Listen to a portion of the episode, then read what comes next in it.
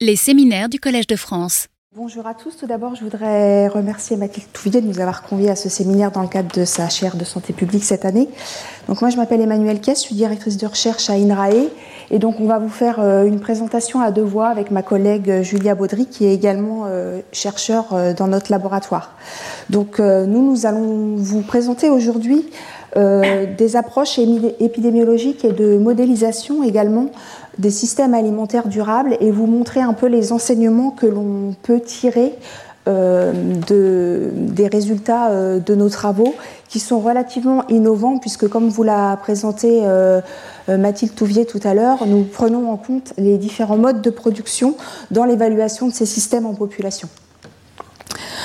Donc ce graphique, juste pour vous rappeler que la chaîne d'approvisionnement alimentaire se compose de différentes activités, de différents acteurs euh, qui vont aller de la production jusqu'au consommateur, donc en passant évidemment par euh, le stockage, la distribution, la transformation. Et donc à chaque étape, en fait, de cette chaîne d'approvisionnement alimentaire, on va euh, avoir des acteurs différents qui vont avoir tous, chacun à leur échelle, un impact sur l'environnement et donc notamment la mobilisation des ressources naturelles. Donc cette diapositive, juste pour vous rappeler le concept des euh, limites planétaires qui vous ont été euh, présentées tout à l'heure. Euh, et donc on est dans un cadre maintenant dans lequel on sait, à partir de nombreux travaux, notamment des travaux de modélisation, comme ceux qui ont pu vous être, vous être présentés tout à l'heure, mais aussi grâce à des travaux d'observation, que les régimes alimentaires modernes, ceux que l'on peut observer actuellement dans le monde occidental, sont trop riches en graisse, en sel et en sucre, et ils vont contribuer au développement de maladies chroniques.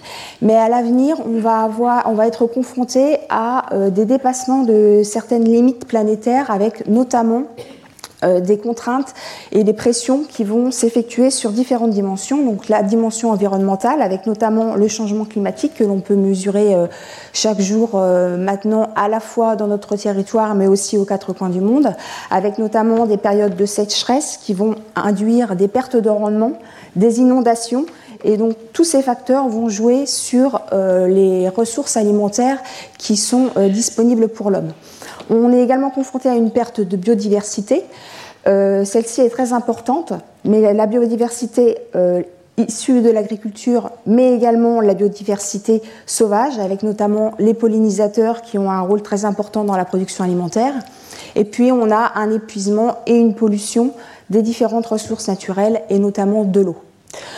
On va être euh, confronté également à certaines pressions sociales, évidemment, avec une croissance euh, très importante euh, de la population d'ici 2050, puisqu'on l'estime environ à 10 milliards. Et donc, il faudrait idéalement pouvoir nourrir toute cette population avec une alimentation qui soit saine et durable. Et donc, la conclusion de, ces, de ce dépassement de limites planétaires, c'est qu'il y a une nécessité vraiment urgente de changer les systèmes alimentaires dans toutes leurs dimensions, c'est-à-dire de la production jusqu'à l'assiette du consommateur. Concernant le changement climatique, euh, on sait maintenant que 4 euh, degrés est euh, l'objectif d'adaptation du gouvernement. Hein. ça a été annoncé ce matin ou hier. et donc, c'est a priori un des scénarios les plus élevés actuellement. C'est-à-dire que dans les accords de Paris, on voulait rester en dessous de 2 degrés essayer de se rapprocher le plus possible des 1,5 degré. Et là, on se rend compte déjà que ces scénarios étaient euh, relativement optimistes et qu'on va aller beaucoup plus haut. Et donc, en fonction finalement euh, de l'impact qu'on va avoir et la limite qu'on va réussir à atteindre, ça va avoir énormément de, de, de conséquences sur euh, les générations à venir et notamment euh, toutes les générations qui sont nées euh, aux alentours des années 2020 qui pourraient connaître en 2100 des augmentations très importantes de la, de la température, mais aussi des phénomènes climatiques relativement importants comme des inondations, des tornades, etc., comme ça commence à se rencontrer même en France, comme ça a été le cas en 2022. Alors il existe différents leviers pour essayer d'améliorer la durabilité de nos systèmes alimentaires. Tout d'abord, modifier les modes de production vers des modes de production agroécologiques. Donc euh, ça a été illustré au travers de différents scénarios. Le scénario AFTER 2050, donc, qui a été euh, mis en place par euh, Solagro, mais aussi le, scénario TIFA de l'IDRI. Donc ça, c'est vraiment au niveau de la production. Il faut également, dans ce cadre-là, diminuer les pollutions et les épuisements des ressources naturelles et notamment réduire de manière importante les intrants de façon à ne pas euh, euh, épuiser euh, nos terres et nos ressources en eau, et puis modifier les comportements alimentaires, et c'est surtout de ces aspects-là qu'on va vous parler aujourd'hui.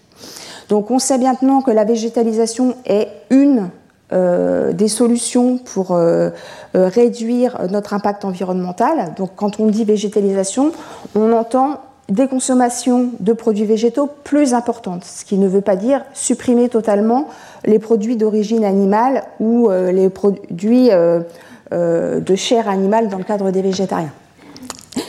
Et puis le troisième volet d'action, c'est la réduction des pertes et gaspillages. Et tout ça doit être considéré en intégrant la dimension culturelle qui est souvent mal estimée dans les études qui portent sur la durabilité et puis la dimension nutritionnelle qui est globalement peu abordée dans les scénarios, c'est-à-dire que typiquement dans les scénarios AFTER et TIFA, qui se sont beaucoup concentrés sur la production alimentaire, la couverture des besoins nutritionnels et la santé à long terme n'est pas toujours évaluée de manière euh, chiffrée dans ces scénarios. Alors quand on veut étudier la durabilité alimentaire dans les études, euh, on a plusieurs façons d'approcher la question. Tout d'abord, on peut regarder la durabilité de manière euh, multicritère qui est observée dans des régimes en population. Donc on va choisir un critère, par exemple le pourcentage de protéines végétales, et puis dans notre population, on va comparer sur des critères de durabilité des individus qui ont des consommations importantes ou des consommations faibles de protéines végétales. Donc ça, c'est vraiment une approche observationnelle. Dans une deuxième approche, on peut regarder euh, les régimes avec une approche vraiment multicritère, c'est-à-dire au moyen de méthodes multidimensionnelles qui vont nous permettre d'identifier des groupes d'individus qui vont avoir les mêmes caractéristiques sur un certain nombre de critères de durabilité. Donc par exemple, ça peut être euh, le pourcentage de protéines végétales dans l'alimentation, les émissions de gaz à effet de serre euh, des régimes, etc. Et puis le coût du régime, pourquoi pas, on peut aussi euh, prendre en compte des données économiques puisque le régime durable doit être abordable. Et puis on va identifier comme ça des clusters d'individus qui ont des régimes qui répondent à ces critères. La troisième approche, c'est une approche par scénario. Donc ça, en règle générale, ce sont des données qui vont être modélisées et où on va substituer des consommations d'aliments par d'autres aliments et regarder en quoi ça fait euh, bouger en sortie des critères de la durabilité alimentaire. Et puis une dernière approche qui se développe euh, depuis quelques dizaines d'années, c'est l'approche par optimisation, c'est-à-dire qu'on va partir d'une population observée et on va essayer, sur certains critères, d'optimiser les régimes de ces individus, c'est-à-dire par exemple réduire les émissions de gaz à effet de serre ou euh, diminuer le coût des régimes alimentaires sains. Et donc ça, je vous illustrerai ça tout à l'heure dans le cadre euh, d'un travail qu'on a effectué à l'ERN. Euh, ce qu'on va vous présenter aujourd'hui, c'est essentiellement l'approche numéro 1, euh, donc dans une approche vraiment d'observation à partir de travaux épidémiologiques, et puis des travaux qui sont issus de l'approche numéro 4, d'optimisation, à partir de travaux euh, qu'on a réalisés au cours de ces dernières années. Donc je vais maintenant donner la parole à Julia pour qu'elle vous présente les données sur lesquelles on travaille. Merci. Euh, du coup, nous, en fait, pour mener ces travaux sur la durabilité de l'alimentation, on s'est basé sur l'étude Nutrinet Santé, qui vous a sans doute déjà été présentée par euh, Mathilde Touvier, et en particulier sur le projet BioNutrinet. Donc, l'étude Nutrinet Santé, euh, c'est une étude de cohorte en ligne qui a été lancée en 2009 et qui inclut des adultes volontaires âgés de plus de 18 ans. Aujourd'hui, il y a environ 165 000 participants inscrits. Et euh, les personnes sont invitées à remplir des questionnaires euh, en ligne. Et les données minimales pour être incluses dans l'étude euh, comprennent l'apport alimentaire, l'activité physique, mais aussi les données sociodémographiques et du mode de vie. Et les nutrinautes sont invités à remplir des questionnaires aussi alimentaires. Donc ici, vous avez en haut à droite la page d'accueil de Nutrinet Santé. Et nous, dans le cadre de nos travaux sur la durabilité, nous avons lancé en 2014 le projet BioNutrinet. Et un des outils phares de ce projet qui visait à euh, estimer la consommation en bio et en conventionnel était un questionnaire de fréquence alimentaire. Donc ce questionnaire de fréquence alimentaire que vous avez euh, ici euh, présenté, donc demander aux individus de donner leur quantité consommée pour chaque item alimentaire, mais aussi la fréquence de consommation, et on leur demandait aussi euh, la fréquence de consommation pour chaque item alimentaire en bio. Donc on leur demandait euh, le, produit que vous avez consommé était-il bio? Euh, Jamais, de temps en temps, la moitié du temps, souvent ou toujours. Donc ces différentes modalités de fréquence nous ont permis ensuite d'estimer la part de bio pour chaque aliment consommé et au final nous avons pu estimer la consommation euh, en bio euh, euh, du régime total. Donc ici, ce diagramme, c'est un aperçu des outils que nous avons développés pour l'étude de la durabilité. Donc au centre ici, vous avez le questionnaire de fréquence que je vous ai présenté avec les 264 items qui nous ont permis d'établir la consommation alimentaire en bio et en conventionnel. Et ces données, en fait, ont été jumelées à différents types de données, donc des données de prix, euh, mais aussi des données euh, de pression environnementale et des données aussi de résidus de pesticides et pour euh, des données aussi de nutritionnelles et des données de motivation d'achat et de lieu d'achat. Et pour chacun de ces critères, notamment les données de prix et les données de pression environnementale et les résidus de pesticides, en fait, avait, nous avons pris en compte les pratiques agricoles concernant les données environnementales que nous avons recueillies dans le cadre du projet BioNutrinet, donc, euh, nous nous sommes basés sur euh, l'outil de diagnostic Dialect, donc, qui est un outil développé par Solagro. C'est euh, une association qui vous a été présentée notamment par Mathilde Touvier. Et cet outil nous a permis d'estimer les impacts de la production en bio et en conventionnel à l'aide de méthodes qu'on appelle analyse de cycle de vie, donc des ACV, pour 85 produits agricoles bruts. Et ces produits agricoles, en fait, on avait leur impact environnemental ou leur pression environnementale en bio et en conventionnel. Dans, le cadre de ce travail, nous avons évalué euh, les pressions environnementales euh, des émissions de gaz à effet de serre, de la demande en énergie et de l'occupation des terres. On est actuellement en train de développer d'autres indicateurs. Donc, pour calculer ces pressions environnementales, euh, nous sommes basés, nous avons réalisé tout un ensemble de conversions. Donc, nous avons alloué pour prendre en compte les coproduits, nous avons alloué des facteurs et nous avons aussi alloué des facteurs massiques pour que pour chacun des items euh, du questionnaire, nous ayons une pression environnementale associée à euh, l'item. J'ai oublié de mentionner aussi que nous n'avons pas pris en compte en fait tout ce qui était transport et conditionnement, car nous n'avions pas les données, mais que de manière générale, comme vous l'a présenté aussi Mathilde Touvier, 80% de la des impacts environnementaux sont euh, liés à la production. Grâce à cette base de données, nous avons estimé les impacts, les pressions euh, environnementales au niveau individuel. Et euh, nous avons aussi calculé le PRCP. Donc, le PRCP, c'est un, indicateur générique qui vise à prendre en compte plusieurs pressions environnementales en même temps. Donc, ici, le PRCP prenait en compte les trois, indicateurs que je vous ai mentionnés. Les émissions de gaz à effet de serre, euh, la demande en énergie et l'occupation des terres. Et euh, il était calculé euh, au niveau individuel. Donc, dans le cadre de Bionutrinet aussi, nous avons développé des bases de données de coûts et de contamination en pesticides.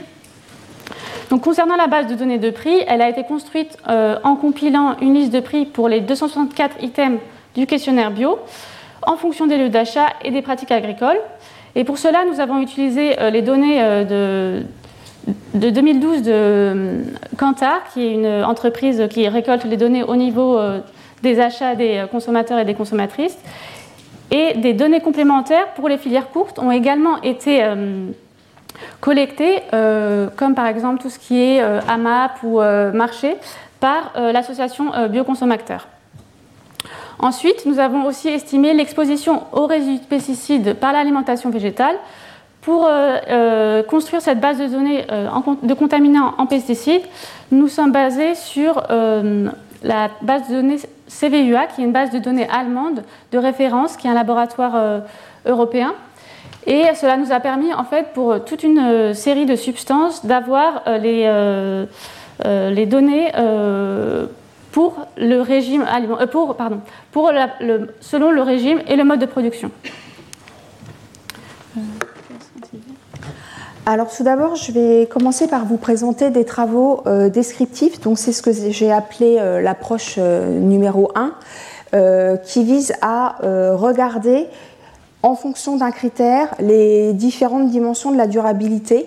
Donc tout d'abord, nous avons dans, dans, le cadre de la thèse de Louise Seconda euh, évaluer les hum, différents critères de durabilité de régimes plus ou moins émetteurs euh, de gaz à effet de serre. Donc nous sommes partis de notre population euh, qui avait complété tous les questionnaires qu'on a utilisés dans, Bionutrinet, donc ça fait à peu près 35 000 personnes. Et puis on a divisé en cinq en fonction des niveaux d'émissions de gaz à effet de serre. Et donc ce qu'on pouvait voir, c'est que euh, on avait une très très grande part euh, des émissions des gros, des gros émetteurs qui provenaient euh, de la consommation de viande, donc à la fois la viande de monogastrique, donc porc et volaille, et également de la viande de bœuf et également des charcuteries. Donc euh, ça, c'était vraiment des résultats euh, qui avaient déjà été euh, documentés dans la littérature. Mais ce que nous avons fait, nous, en plus, c'est que pour les pressions environnementales, les émissions de gaz à effet de serre des individus, pour la première fois, on prenait en compte le fait que les aliments consommés étaient soit bio ou conventionnels. Dans le cadre de Bionutrinet également, euh, nous avons euh, travaillé à la valorisation de nos résultats euh, dans une brochure grand public qui s'appelle Le revers de l'assiette.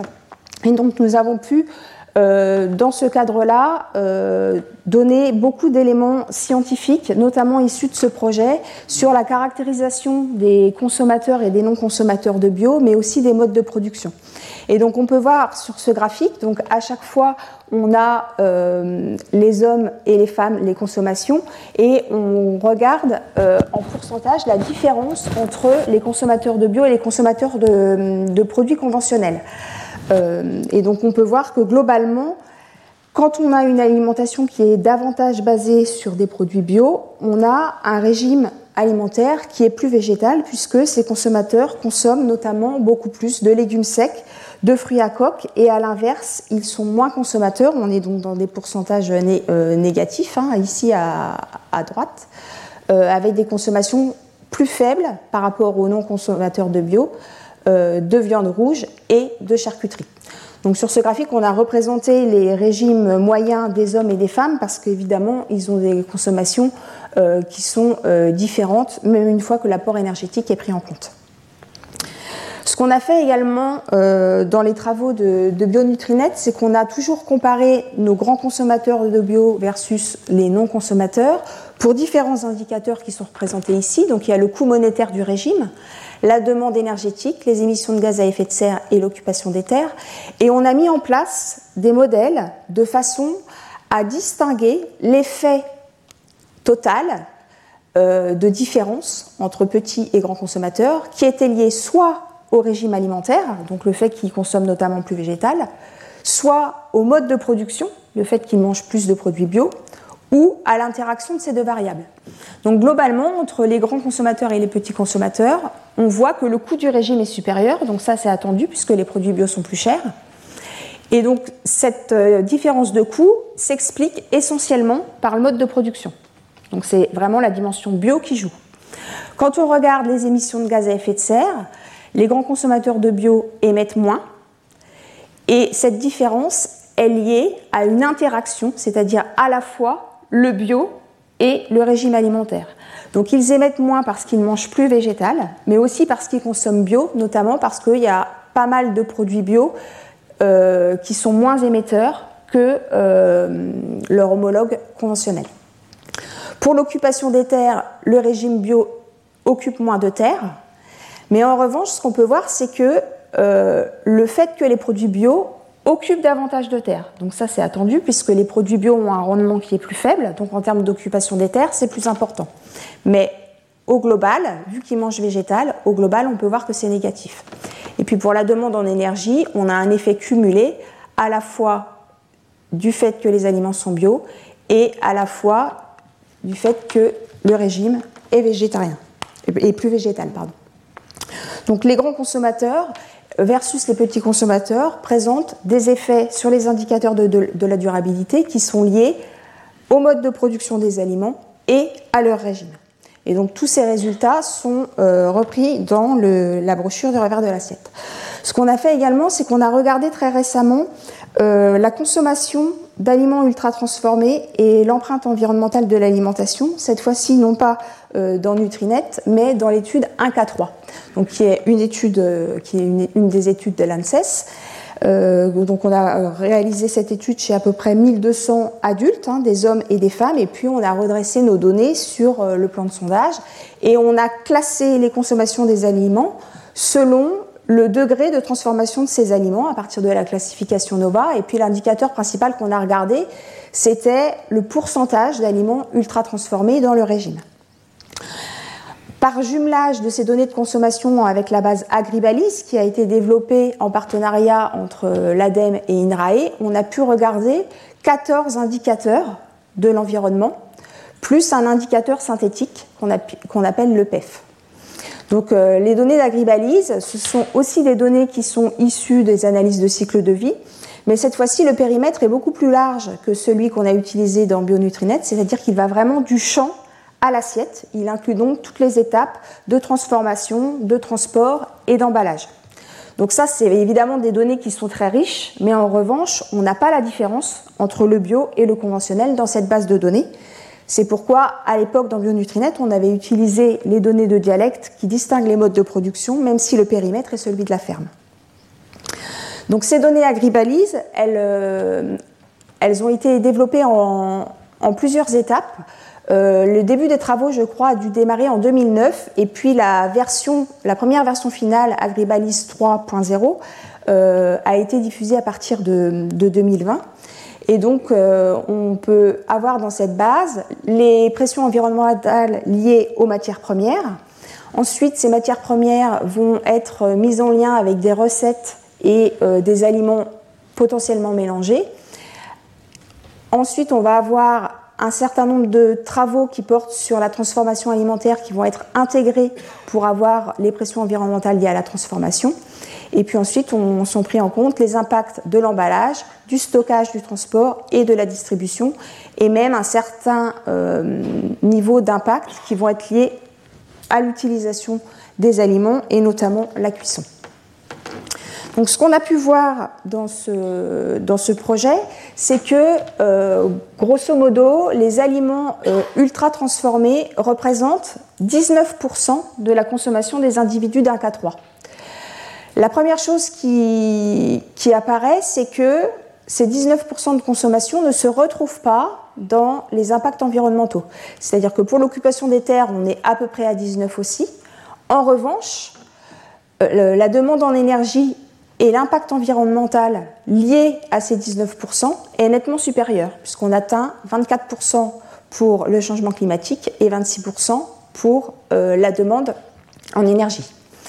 Le deuxième point saillant de ces travaux, c'est qu'on retrouve bien que la phase de production euh, est une des phases euh, les plus importantes, puisque vous pouvez voir que les aliments Nova 1, donc les aliments qui ne sont pas transformés, les aliments bruts, euh, occupent la majeure partie de ces pressions environnementales. Ensuite, on a fait des modèles qui nous ont permis de regarder la substitution, c'est-à-dire si on remplaçait des aliments non transformés, des aliments Nova 1 dans le régime, par des aliments ultra transformés. Donc ça, c'est une sorte de modèle contrefactuel, c'est-à-dire qu'à partir des consommations des individus, on va substituer des aliments bruts à des aliments ultra transformés pour modéliser euh, ce qui se passe au niveau des pressions environnementales en prenant les différentes étapes à savoir la consommation, le transport, l'emballage, l'approvisionnement, la transformation et la production. Et donc on a fait ça pour quatre indicateurs. Donc pour le changement climatique, on voit que le changement climatique, il apparaît surtout au niveau de la production, donc ici en rose, et puis que pour les autres étapes, euh, l'effet d'émission de gaz à effet de serre est relativement bas. Pour l'occupation des terres, c'est exactement la même chose. Évidemment, l'occupation des terres, elle intervient à l'étape de production. Et donc, dans les deux cas, elle augmente progressivement et puis ensuite elle diminue avec des intervalles de confiance à droite qui sont très très larges euh, du fait qu'il y a très peu de consommateurs dans notre population qui consomment euh, plus de 50% de produits ultra transformés. Donc en fait la fenêtre euh, qui est vraiment très intéressante, c'est à peu près jusqu'à 30%, là où on a des intervalles de confiance qui sont resserrés, donc une augmentation de l'occupation des terres et une augmentation du changement climatique avec le pourcentage d'aliments ultra transformés dans le régime. Concernant la demande en énergie, là, c'est totalement différent par rapport euh, aux deux indicateurs précédents. C'est-à-dire que toutes les étapes de la consommation et de la production, en passant par les étapes intermédiaires, vont être associées à une demande en énergie. Et donc, du coup, on peut voir que euh, des indicateurs comme par exemple euh, le transport ou encore la transformation ici en bleu augmentent avec le pourcentage d'aliments ultra transformés. Donc en fait, le fait que ces aliments soient transformés, l'étape spécifique de la transformation de ces aliments joue essentiellement sur la demande en énergie et beaucoup moins sur les autres indicateurs environnementaux. Et puis enfin, pour l'eau, on voit qu'on a une diminution euh, de la demande en eau quand euh, la quantité d'aliments ultra transformés dans le régime augmente. Et donc ça, c'est attendu puisque les grands consommateurs d'eau en termes d'aliments, ce sont essentiellement des végétaux. Donc il y a des produits animaux, mais les produits ultra transformés sont peu riches en produits animaux. Mais il y a surtout les fruits frais qui sont des grands consommateurs d'eau et les grands consommateurs de produits ultra transformés mangent très peu de fruits. Donc en fait, ils ont une empreinte eau qui est plus petite. On a regardé également la durabilité des, recommandations alimentaires, c'est-à-dire que quand les nouvelles recommandations du Haut Conseil de la santé publique sont sorties en 2017, on a construit au laboratoire, dans le cadre d'une thèse, un indicateur qui nous permettait de mesurer l'adhérence aux nouvelles recommandations françaises. Et donc ce qu'on a pu voir euh, en regardant des personnes qui étaient très adhérentes, donc le Q5 par rapport à des personnes peu adhérentes aux recommandations, le Q1 en rouge, on peut voir que les grands adhérents ont un pourcentage de protéines végétales très supérieur, donc ça c'est attendu puisque le PNNS privilégie euh, les consommations végétales. On a également euh, une demande en énergie qui est plus faible, une densité énergétique qui est plus faible, des émissions de gaz à effet de serre qui sont plus faibles et une occupation des terres qui est plus faible. Donc tout ça, ça nous conduit à montrer et à objectiver le fait que ces nouvelles recommandations, qui essayent d'intégrer euh, la notion de durabilité dans ces nouvelles recommandations sont effectivement cohérentes avec des indicateurs objectivés de la durabilité qui sont donc notamment euh, les protéines végétales mais aussi des indicateurs euh, des pressions environnementales. En revanche, on avait une augmentation du coût chez les personnes qui étaient très adhérentes aux recommandations par rapport à ceux qui ne l'étaient pas, avec une augmentation de 91 centimes d'euros en moyenne entre euh, ces deux groupes de population. Et donc ça, c'est à rapprocher du fait que ces nouvelles recommandations euh, essayent de promouvoir des produits végétaux bio. Dans ce travail-là, on a aussi euh, essayé de regarder la dimension santé. C'est-à-dire, comme ça vous a été présenté tout à l'heure, dans la quatrième dimension de nutrition de la durabilité, Souvent, on approche cette dimension en regardant la couverture des besoins nutritionnels, mais ça c'est assez différent finalement euh, du rôle de l'alimentation sur la santé à long terme. Pour vérifier ça, on a besoin d'autres outils. Donc ce qu'on a fait dans ce, travail-là, c'est qu'on a regardé euh, avec une équipe de collaborateurs euh, d'AgroParisTech des modèles d'analyse comparative du risque qui nous permettent, dans des modèles contrefactuels, de dire si telle personne avait tel régime, combien de décès on pourrait éviter avec ce changement de régime. Et donc quand on comparait les grands adhérents aux petits adhérents aux recommandations, ça nous permettait euh, au total d'éviter 35 000 décès en un an euh, grâce à euh, une réduction du risque, notamment de maladies cardiovasculaires, donc que ce soit coronariennes ou cérébrovasculaires, mais aussi euh, d'autres pathologies euh, ischémiques et euh, notamment l'hypertension, mais également des cancers comme le cancer colorectal et également le diabète.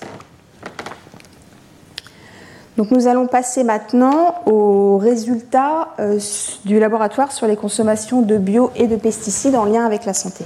On s'est beaucoup attaché là à regarder tout ce qui est nature des aliments, donc végétal, animal. Et donc un aspect intéressant aussi lié avec la santé dans le cadre de la durabilité des régimes, c'est tout ce qui est euh, modèle agricole et euh, du coup euh, agriculture biologique et intrants, donc, et intrants comme pesticides. Donc pour étudier les liens entre consommation de bio et exposition aux pesticides et risque de maladies chroniques, donc on s'est basé sur des échantillons dans, au sein de Nutrinet Santé qui allait de 13 000 à 70 000 individus. Et pour évaluer euh, ces relations, nous avons utilisé des modèles de Cox et des modèles logistiques, qui sont des modèles euh, épidémiologiques qui permettent euh, d'ajuster sur différents facteurs de confusion qui pourraient jouer sur la relation bio et santé. Donc par exemple, nous, avec Nutrinet, on a énormément de variables, de données, donc on a pu ajuster sur un grand nombre de facteurs, comme les facteurs sociodémographiques, du mode de vie, alimentaires, euh, anthropométriques euh, ou hormonaux. Donc ici, vous avez une synthèse avec ces figures des résultats euh, qu'on a, des résultats des études que nous avons menées au sein dans Nutrinet Santé relatifs à la consommation de bio et au risque de maladies chroniques. Donc en haut ici, vous avez les résultats concernant tout ce qui est surpoids, obésité et diabète de type 2. Donc ici, vous avez le gradient de bio donc euh, avec euh, le Q1 qui représente la référence et le Q5 qui représente les personnes qui consomment euh, beaucoup bio. Et ce qu'on observe concernant le surpoids, c'est que les individus qui consommaient beaucoup bio avaient un, risque plus faible d'être en surpoids. De même, les individus qui consommaient beaucoup bio avaient un risque plus faible d'être obèses comparé à la référence donc aux individus qui consommaient peu bio. Et on a trouvé aussi des résultats concernant le diabète de type 2 avec les individus qui consommaient euh, beaucoup bio, qui avaient un risque aussi plus faible euh, de diabète de type 2. Nous avons aussi évalué euh, le risque de cancer en lien avec la consommation de bio. Tout d'abord, on a regardé le lien entre consommation de bio et cancer tout type, on a observé une réduction de 25% de risque de cancer chez les personnes qui consommaient beaucoup bio, comparé aux personnes qui consommaient peu bio. Et en particulier, nous avons observé que les femmes qui consommaient beaucoup bio avaient un, risque, plus faible de cancer du sein post-ménopause comparé aux euh, faibles consommatrices de bio. De même, on a observé que les personnes qui consommaient euh, fortement bio avaient un risque plus faible de lymphome euh, comparé aux personnes qui consommaient peu bio. Pour expliquer nos résultats, on a pu émettre plusieurs hypothèses. Une des premières hypothèses, c'est que les aliments bio euh, présentent moins de métaux lourds, comme euh, cela vous a été présenté par Mathieu Touvier, notamment de cadmium, en raison de la plus faible utilisation euh, d'engrais. C'est une, des hypothèses possibles. Une autre hypothèse est le meilleur profil nutritionnel des aliments bio comparé à leurs homologues conventionnels. Mais l'hypothèse la plus probable, qui nous a semblé la plus probable, c'était la réduction de l'exposition aux pesticides des consommateurs euh, de bio comparés aux non-consommateurs. En effet, euh, les euh, pesticides peuvent avoir une série de propriétés cancérogènes. Notamment, peuvent, sont, de nombreux pesticides sont des perturbateurs endocriniens. Ils peuvent aussi altérer le matériel génétique et épigénétique. De nombreux pesticides aussi favorisent le stress oxydant et certains pesticides aussi euh, agissent sur euh, les voies euh, métaboliques, notamment sur les voies concernant les lipides Et certains pesticides aussi peuvent avoir des effets sur le microbiote intestinal. Donc, comme nous avons observé cette association entre consommation de bio et risque diminué de cancer post-ménopause chez les participants de Nutrinet Santé, nous avons voulu creuser ce lien donc on a euh, essayé de regarder euh, le lien entre euh, exposition aux pesticides et cancer du sein post-ménopause. Donc pour cela, dans le cadre d'un travail conduit par une, doctorante Pauline Rebouillat, nous avons, à partir de 25 substances actives dont nous disposions dans notre base de données, établi des profils d'exposition aux pesticides à l'aide d'une méthode de réduction de dimension qui s'appelle la NMF ce qui nous a permis en fait d'identifier quatre profils d'exposition aux pesticides à partir des substances actives dont nous disposions. Donc il y avait un premier euh, profil euh, d'exposition aux pesticides ici.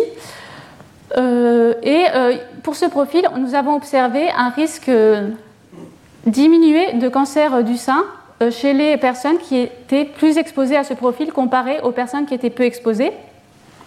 Concernant le profil 3, nous avons observé un risque diminué euh, de euh, cancer du sein post-ménopause chez les personnes qui étaient plus exposées à ce profil comparé aux personnes qui étaient peu exposées. Et nous n'avons pas observé euh, d'association pour les deux autres profils d'exposition. Donc évidemment, tous ces modèles étaient ajustés sur différentes variables comme l'âge, le tabac, le niveau de diplôme, l'activité physique, les modes de vie et tout ce qui est comportement alimentaire et traitement hormonal, puisqu'il s'agit du cancer du sein.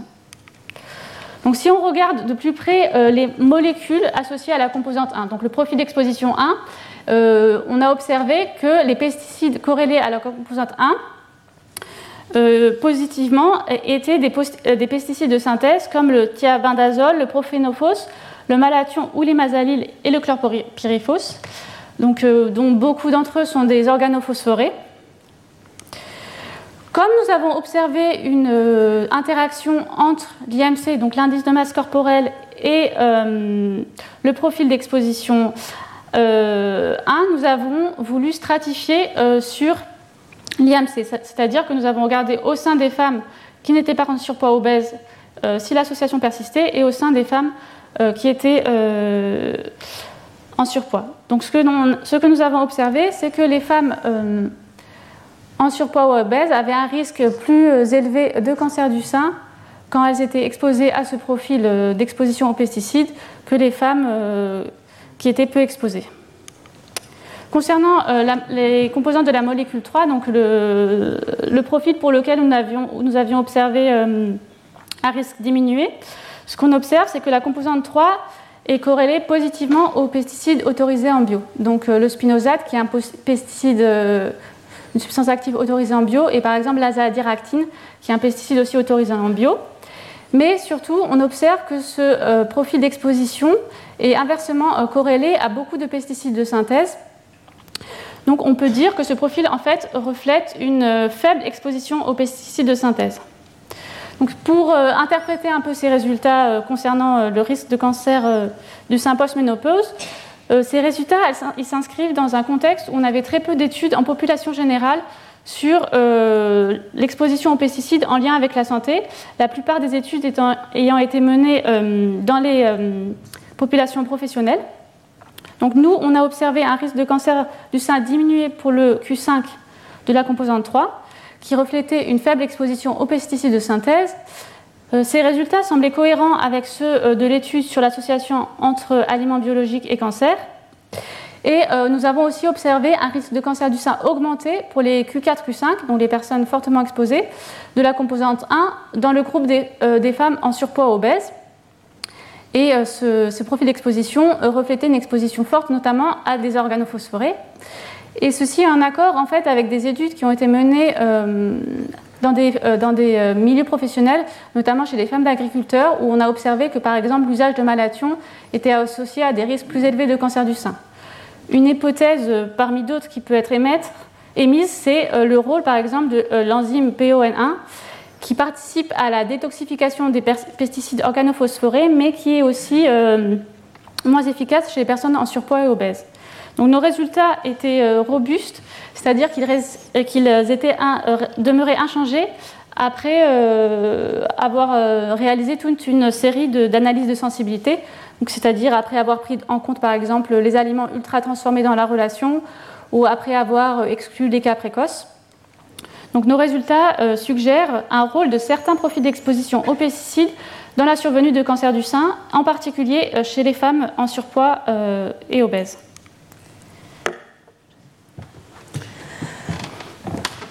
Je vais maintenant vous présenter euh, certains éléments concernant les leviers qui peuvent euh, être activés pour euh, aller vers une transition alimentaire durable. Donc, comme on a pu le voir au travers des travaux présentés précédemment, la végétalisation du régime euh, peut nous permettre d'aller vers des régimes euh, plus sains et plus durables avec des effets notamment euh, sur la santé qui sont très variés puisque la littérature est actuellement croissante sur, sur ces thématiques avec notamment des effets sur l'indice de masse corporelle mais aussi la mortalité et puis toutes les pathologies cardiométaboliques et certains cancers. On sait aujourd'hui qu'il euh, y a certains régimes euh, d'éviction euh, de chair animale qui vont être potentiellement plus riches en certains nutriments, notamment les fibres par exemple, mais aussi certains acides gras ou des vitamines, notamment du groupe B. Euh, mais en revanche, on va avoir quelques freins dans ces régimes-là, puisqu'ils vont être assez pauvres en EPA-DHA, les acides euh, oméga 3 à longue chaîne qui sont notamment présents euh, dans le poisson. Et ils vont être aussi pauvres en vitamine B12, en iode, en zinc. Donc actuellement en France, dans les régimes observés, notamment au travers d'un K3, on a pu identifier des nutriments qui ont des apports qui sont non optimaux chez les omnivores. Donc euh, c'est-à-dire tout venant, euh, quel que soit le niveau de consommation de viande, avec des apports notamment en sodium, en sucre et en acides gras saturés qui vont être insuffisants, euh, qui vont être trop importants, et à l'inverse des apports insuffisants, notamment en fibres, en vitamine C, en acides gras, en acide gras de la série oméga 3 notamment, et puis en iode et en potassium. Cependant, il y a quand même des freins euh, nutritionnelle, c'est-à-dire que la végétalisation n'est pas forcément euh, la réponse adéquate si elle est trop extrême, puisque euh, les non-consommateurs de viande peuvent avoir des apports notamment en fer héménique, en zinc, en vitamine A et en vitamine du groupe B qui vont être trop faibles par rapport aux besoins nutritionnels. Donc ça, ça va nous permettre de jouer sur un certain nombre de leviers diététiques euh, lors de la réduction de la viande, c'est-à-dire conserver euh, un minimum de produits laitiers et de lait, de surtout pas éliminer le poisson, c'est-à-dire que si on veut enlever euh, des, des, produits animaux de notre alimentation, il faut quand même conserver du poisson. Et puis on va pouvoir intégrer dans l'alimentation les œufs, les légumes et puis les céréales ou les légumineuses. Donc, je vais vous présenter euh, des travaux d'optimisation maintenant que l'on a euh, réalisés au laboratoire, où là, on va essayer d'identifier une solution alimentaire par rapport à certaines contraintes en partant d'une situation de départ euh, qui est la situation observée. Donc on a travaillé sur des modèles visant à minimiser euh, les écarts au régime, c'est-à-dire qu'on cherche une solution mais qui soit la plus proche de ce que les gens consomment actuellement pour que ce soit acceptable. Et on va réduire progressivement euh, les émissions de, des émissions de gaz à effet de serre au périmètre de la ferme, on est toujours sur les données dialectes, de façon à identifier une solution, un régime alimentaire avec des consommations en bio et en conventionnel. Et puis évidemment, on va avoir énormément de contraintes euh, dans, ces modèles à la fois des contraintes sur euh, les nutriments, donc avec un apport énergétique adéquat, euh, les apports suffisants en nutriments.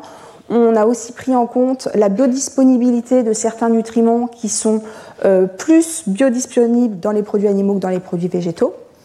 On va intégrer des notions d'acceptabilité pour que les consommations ne soient pas démesurées pour un certain nombre de produits. Et puis on va aussi intégrer ce qu'on appelle la notion de coproduit, c'est-à-dire que si on souhaite conserver des produits laitiers dans notre alimentation, ça veut dire qu'on a des vaches, donc ça veut dire qu'on a de la viande. Donc ça, on utilise un certain nombre d'équations qui vont nous permettre d'intégrer la petite quantité de viande qui nous permet d'avoir le lait euh, qui est attendu dans cette alimentation durable. Donc les résultats qu'on a pu observer sont les suivants. Donc vous avez euh, donc ici j'ai présenté le cas euh, de l'alimentation chez les hommes, mais j'aurais pu prendre l'alimentation chez les femmes, avec à gauche les produits animaux et puis à droite les produits végétaux.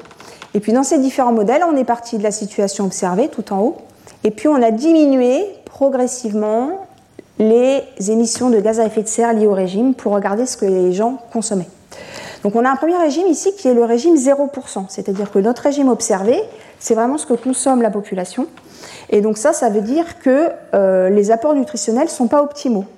La majorité des gens consomment euh, trop euh, d'acides gras saturés, pas assez de fibres, etc. Donc notre premier modèle, c'est un modèle où on ne baisse pas les émissions de gaz à effet de serre, on garde les émissions de gaz à effet de serre observées, mais on impose des contraintes nutritionnelles. Et donc là, on peut voir que dès cette étape-là, on a une modification des consommations alimentaires, que ce soit pour les produits animaux ou pour les produits végétaux. Et puis ensuite, on diminue de manière graduelle les émissions de gaz à effet de serre. Et donc ça, ça nous permet de voir quels sont les remodelages qui sont nécessaires de réaliser pour diminuer l'empreinte carbone de notre alimentation. Et donc, au global, on, va avoir une réduction importante quand même de la consommation de produits animaux, hein.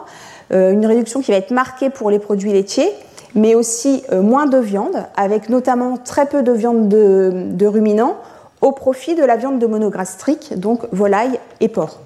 Et puis, pour les produits végétaux, on va avoir une quantité de légumineuses qui va augmenter énormément, comme c'est attendu au regard euh, des résultats de la littérature.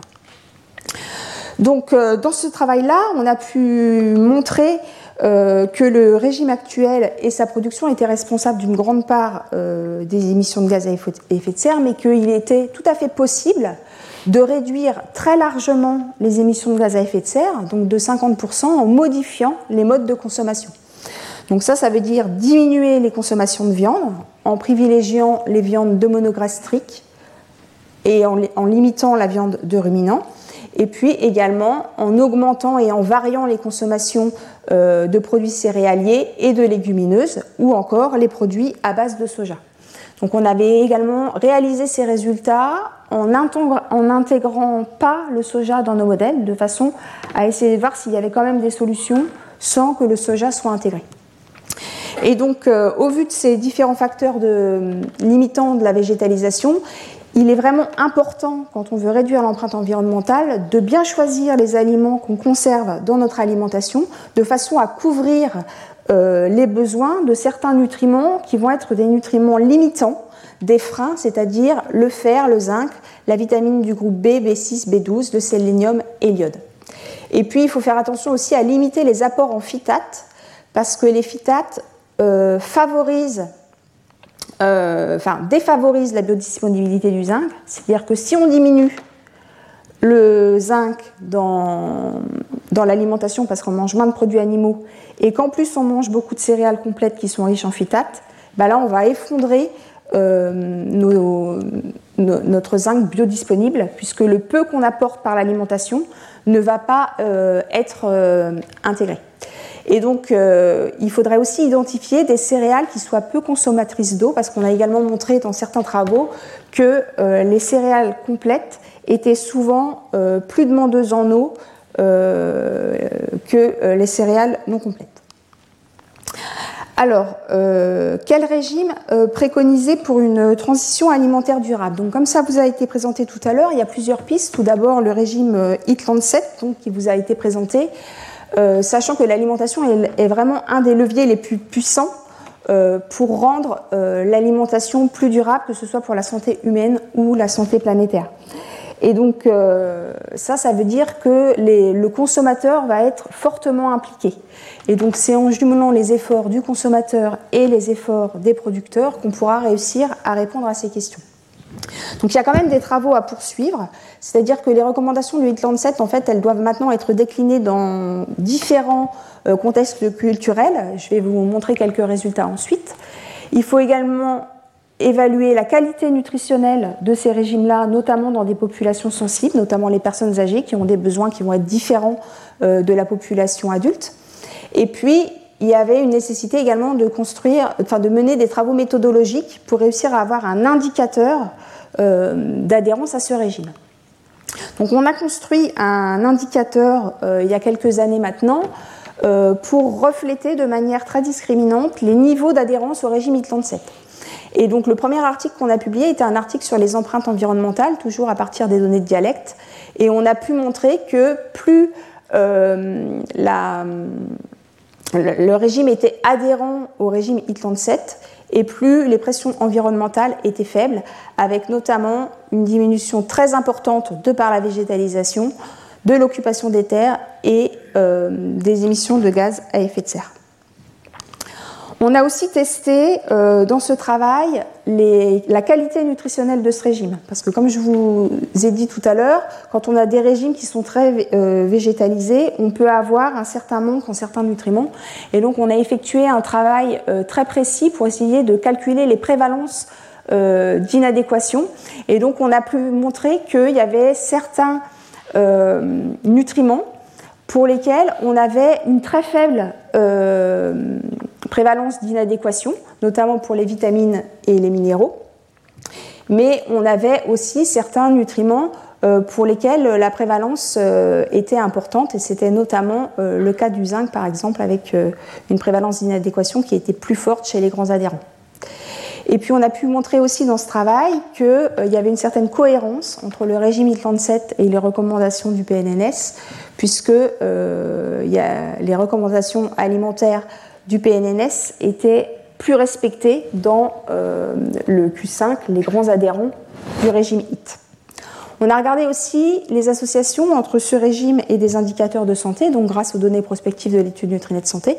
Et donc on a pu montrer qu'on avait euh, une réduction euh, sensible du cas de cancer, mais qui était très modulé par l'indice de masse corporelle. Et donc ça, en creusant un peu euh, pour essayer de comprendre pourquoi, alors qu'avec le, PNNS, on avait une réduction du risque de cancer, dans le régime IT-37, il y a plusieurs composantes alimentaires qui ne sont pas spécifiques. Par exemple, la charcuterie, elle est intégrée euh, à la viande rouge.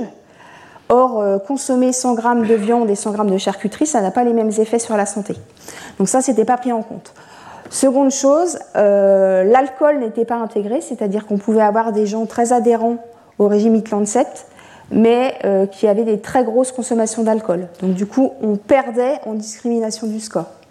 Et puis, euh, on avait aussi un effet très fort de l'indice de masse corporelle et on est actuellement en train de travailler sur les liens entre la prise de poids au cours du temps et ce régime.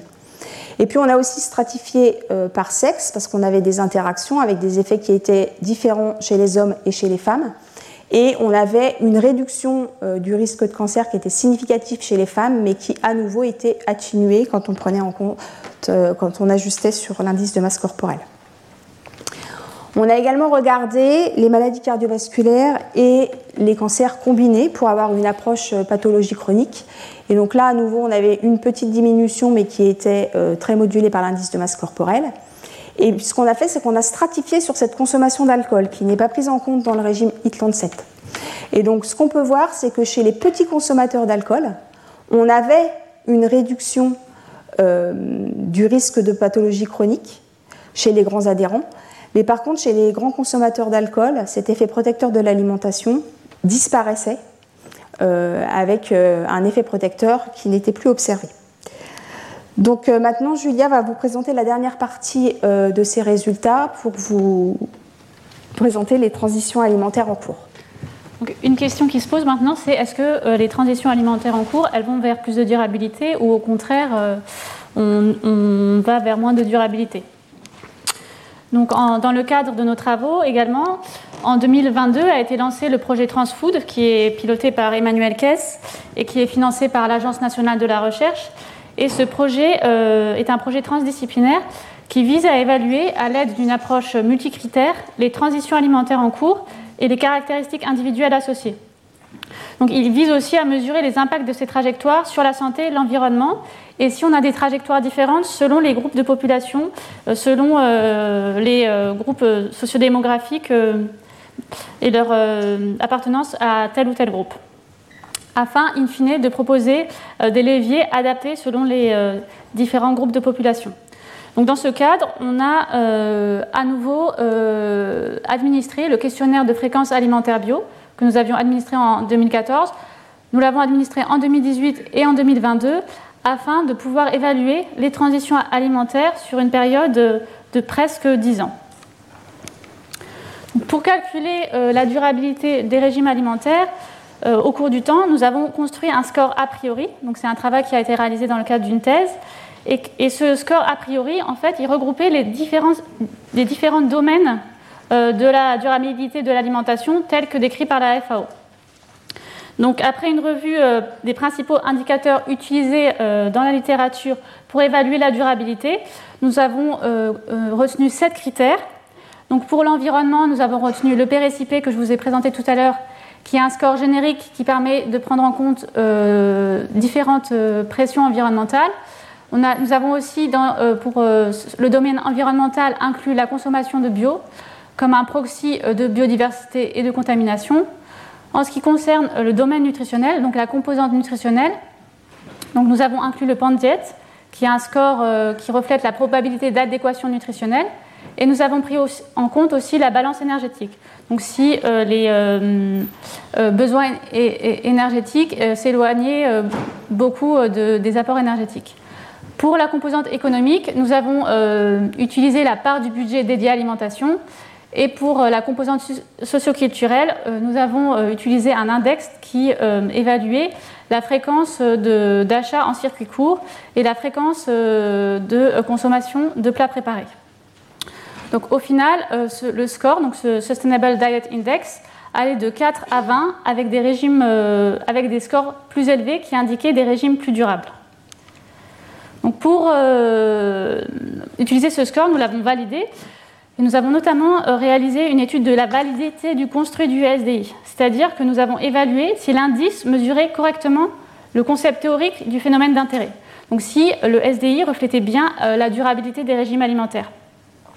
Donc pour évaluer cette validité de construit, nous avons comparé ce score, donc le SDI, à d'autres assiettes euh, dites durables développées par d'autres institutions, comme l'assiette LiveWell du WWF ou l'assiette After de Solagro. Notre stratégie a consisté à comparer les variations de consommation alimentaire entre euh, le cinquième quintile du SDI, donc euh, le plus durable euh, selon le SDI, et le premier quintile de SDI. Et nous avons comparé ces variations avec les différences relatives des assiettes durables et le régime moyen observé lors de l'enquête 1K2, qui est une enquête représentative de la population française en termes de consommation alimentaire. Donc, ce que nous avons observé, c'est que nous avions des tendances identiques, par exemple pour euh, tout ce qui était aliments euh, émetteurs de gaz à effet de serre, comme euh, le bœuf et le porc et le mouton, et que nous avions aussi des tendances identiques, par exemple pour les légumes, qui sont faibles émetteurs de gaz à effet de serre, mais que nous avions par exemple une une, des différences concernant le fromage. Donc, quelle évolution sur 4 ans Est-ce que les régimes sont devenus plus durables sur 4 ans? Donc ce, travail a été réalisé par euh, la doctorante Joséphine Brusnin. Et dans cet échantillon, nous avons inclus environ 16 000 nutrinautes qui avaient répondu au questionnaire en 2014 et en 2018. Et ce que l'on observe, c'est une diminution du SDI au cours du temps. Donc cela veut dire que les euh, régimes sont légèrement moins durables en 2018 par rapport à 2014. Et cela est dû notamment euh, au fait que les régimes sont moins abordables. Donc la dimension socio-économique de la durabilité diminue. Ce qu'on observe aussi, c'est qu'on a des différences selon le genre. Par exemple, les femmes diminuent moins leur SDI, donc leur, euh, elles diminuent moins la durabilité de leur alimentation. Elles augmentent même euh, leur euh, score environnemental, c'est-à-dire que la durabilité de leur régime en termes environnementaux est meilleure en 2018 qu'en 2014. Donc, pour conclure, que nous ont enseigné, quel, quel enseignement peut-on tirer de l'étude de la durabilité dans Nutrinet Santé? En premier lieu, c'est que nous avons observé euh, des associations protectrices de la consommation de bio sur la santé. Et une hypothèse que nous avons émise, c'est l'exposition plus faible aux pesticides chez les personnes qui consomment beaucoup bio. À ce titre, euh, les recommandations du PNNS préconisent de consommer des produits végétaux en bio si, nous le pouvons, euh, pour limiter euh, l'exposition aux pesticides de synthèse. Ce que l'on a observé aussi, c'est que l'adéquation, il y a un écho, non? L'adéquation aux recommandations du PNNS était associée à des risques plus faibles pour la santé et à une diminution de l'impact environnemental et permettait de diminuer l'exposition aux pesticides, mais que le coût monétaire de ce régime était légèrement plus élevé. Un des points aussi très importants et saillants de nos études, c'est qu'une très forte végétalisation des régimes est, euh, nécessaire pour diminuer nos pressions environnementales via euh, la diminution de la viande de ruminants, la diversification des féculents, en particulier complets, et euh, l'augmentation de la consommation de légumineuses. Autre, un autre enseignement, c'est que toutes les étapes de la chaîne alimentaire doivent être prises en compte lorsque l'on évalue la durabilité des régimes alimentaires.